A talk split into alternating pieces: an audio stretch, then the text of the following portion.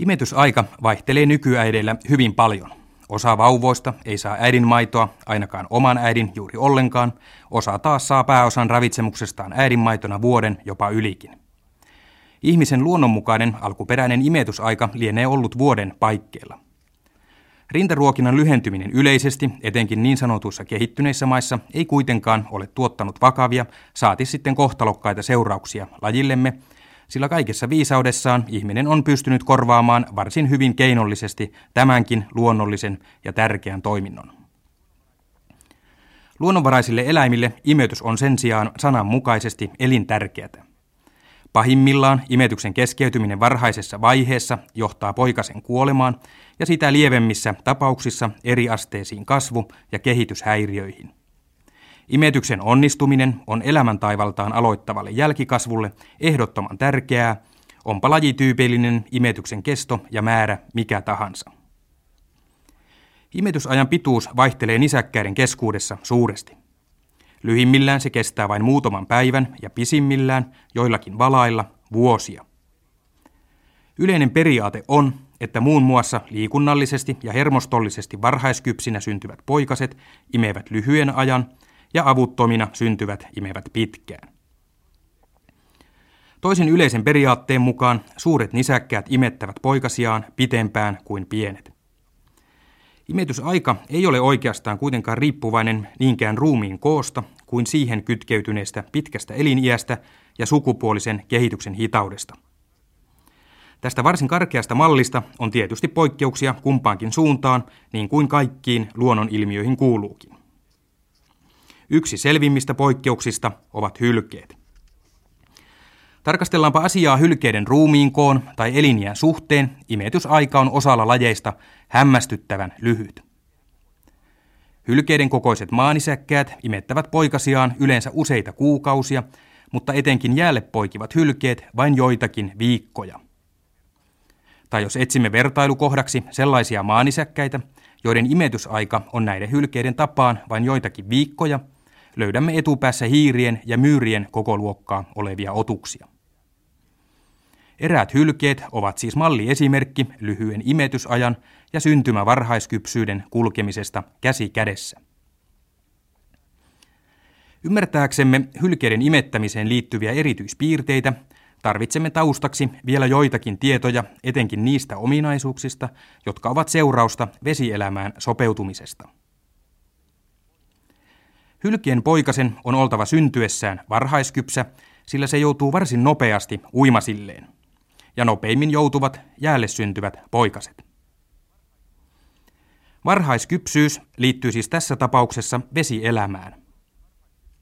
Poikasen varhaiskypsyys edellyttää suhteellisen pitkää kantoaikaa, ja se taas johtaa syntyvän poikasen kookkauteen. Evoluution myötä hylkeet ovatkin kehittyneet synnyttämään vuosittain vain yhden mahdollisimman suuren ja varhaiskypsän poikasen, eli kuutin. Syntyvää kuuttia peittää lähes poikkeuksetta kuuttivilla, joka arvokkaana turkiksena on koitunut monien poikasten kohtaloksi aivan meidän päiviimme asti. Kuutti-karvapeite vastaa rakenteeltaan maanisäkkäiden karvapeitettä. Siten se eristää hyvin ilmassa. Mutta kun hylkeenpoikainen alkaa elää vedessä, lämmön eristystehtävä siirtyy ihonalaiselle rasvakerrokselle eli traanille. Meikäläisillä lajeilla traani on muuten enimmillään jopa 10 sentin paksuinen. Hylkeiden kehitys on käynyt läpi monia erikoisia ratkaisuja sopeuduttaessa vesielämään, ja yksi tärkeimmistä on ollut niveltää yhteen suurikokoisena, varhaiskypsänä syntyminen ja vedessä välttämättömän paksun ihonalaisen traanikerroksen kartuttaminen ennen vesielämään siirtymistä. Teoriassahan tuntuisi luontevalta, että hyljeemo synnyttäisi varhaiskypsän poikasen, jonka ihon alle olisi karttunut rasvakerros jo sikioaikana.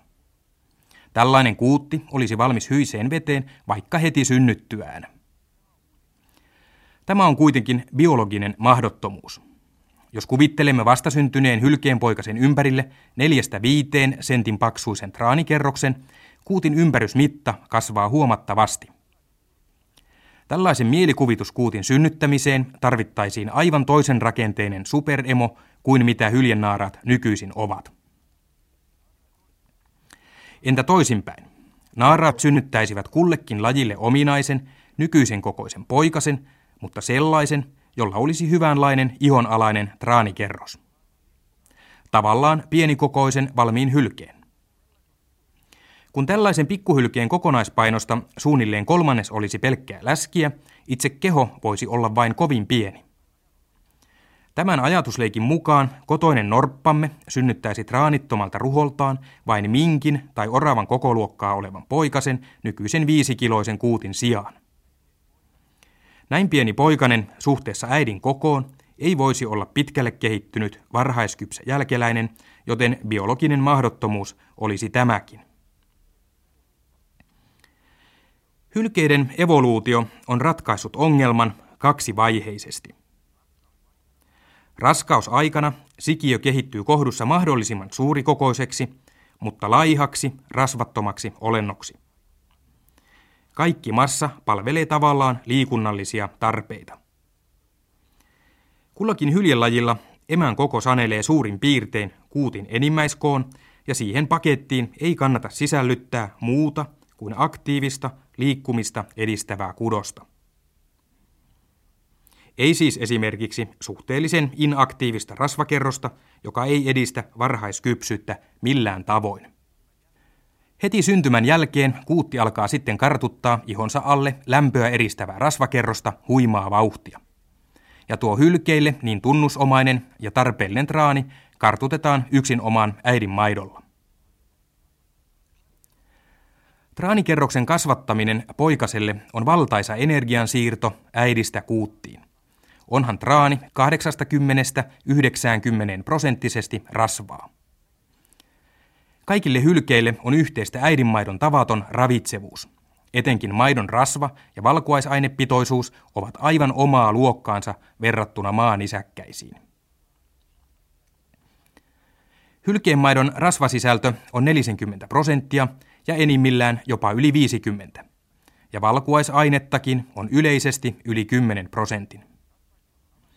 Rasvaisuuden havainnollistamiseksi palautettako mieliin, että ihmismaidossa on rasvaa pari prosenttia ja lehmän maidossa kolmen neljän prosentin paikkeilla. Jäälle synnyttävillä hylkeillä imetysaika on lyhyempi kuin rannalle synnyttävillä lajeilla, mihin jo aiemmin ohimennen viitattiin.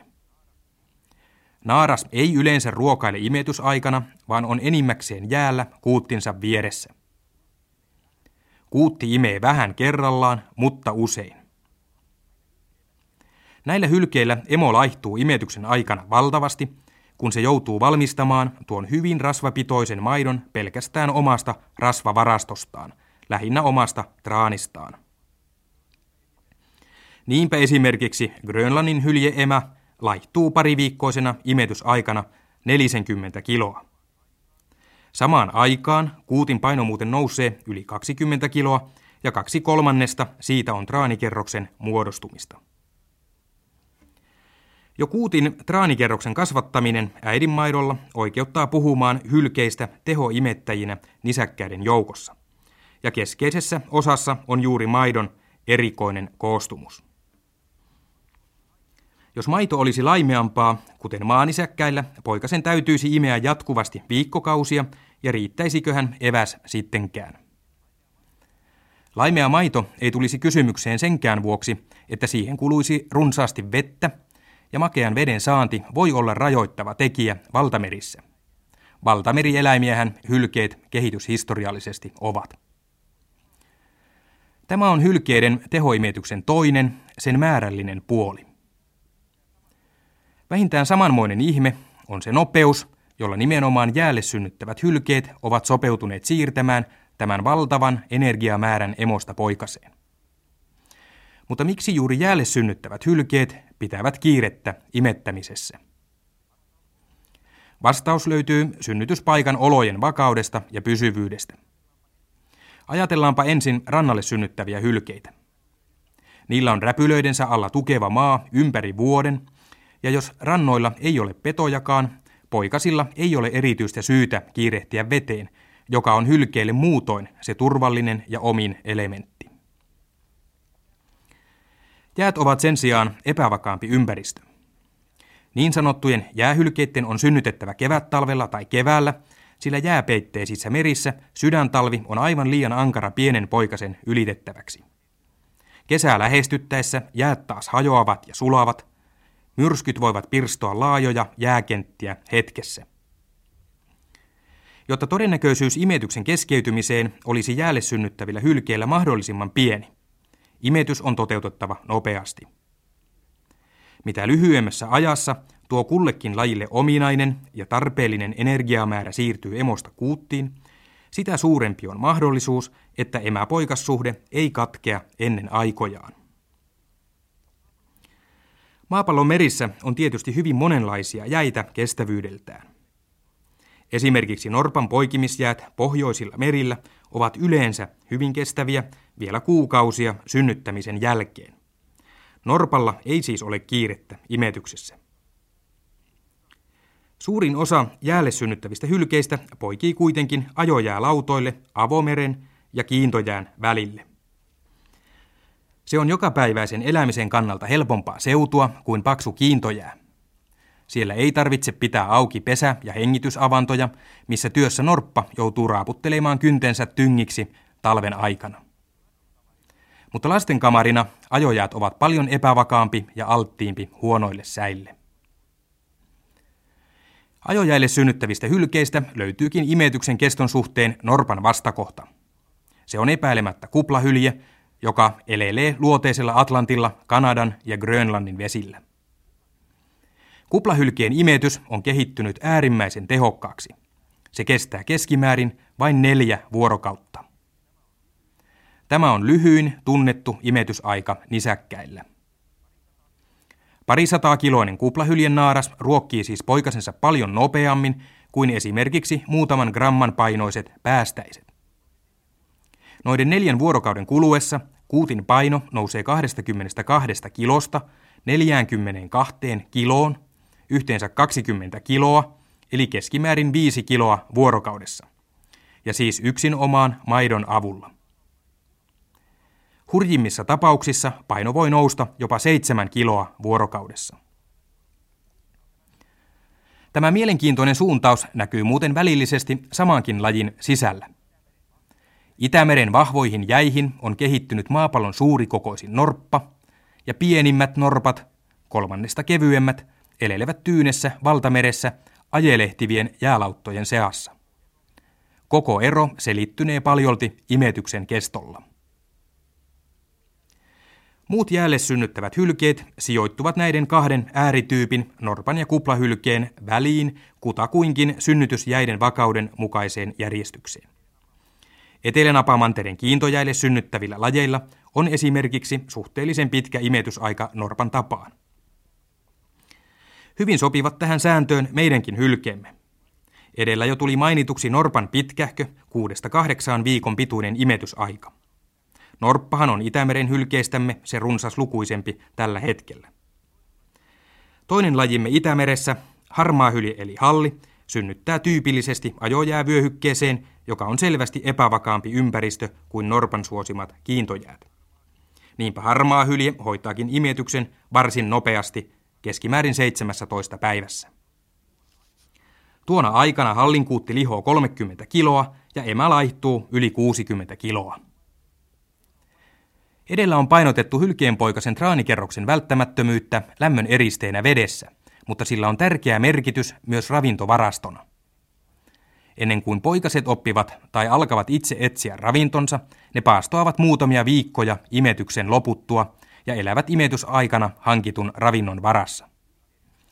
Hylkeiden tehoimetykseen kuuluu näin ollen vielä se lisäpiirre, että emät tavallaan imettävät varastoon sillä imetyksen ravitsemusvaikutus kestää pitkälle yli vieroituksen.